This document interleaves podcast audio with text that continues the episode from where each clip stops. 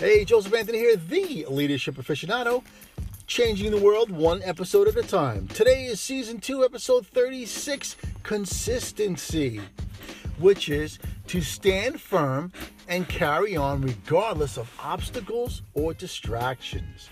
Tony Robbins once said, It's not what we do once in a while that shapes our lives, it's what we do consistently.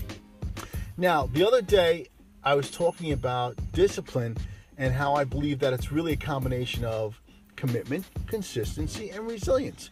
Yesterday I spoke about commitment, and today I'd like to talk about consistency. Dr. Gloria Petruzzelli provides five tips for being consistent. Number one, make a conscious decision to remain consistent. Consistent actions require consistent thinking specifically consistent thoughts that you are and will remain consistent. Basically, mean what you say and say what you mean. Number two, revise your concept of time. The only time you have is right now. Later on, tomorrow, next week, next year are merely concepts in your mind. The point of power is always in the present moment. Right now is the only moment that you need to pay attention to.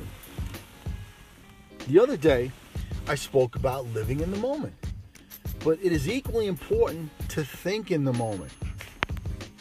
Number three, have a plan and know your objective. A plan is a method worked out beforehand to accomplish an objective. A plan alleviates the need to do the thinking beforehand or in the moment. Creating a plan is preparation, and daily preparation is the basis of consistency. Number four, remember that feelings and thoughts are temporary and subjective. Any negative feelings, such as the possibility of failure or lack of confidence, can be a threat to your level of consistency. These feelings are temporary. They are merely illusions of stress, anxiety, and worry that will derail your plan. During these moments, it is critical that you push through the discomfort and continue to execute your daily plan. And number five, do one thing at a time.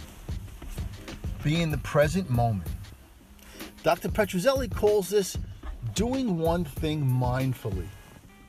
This refers to being fully and 100% in your moment.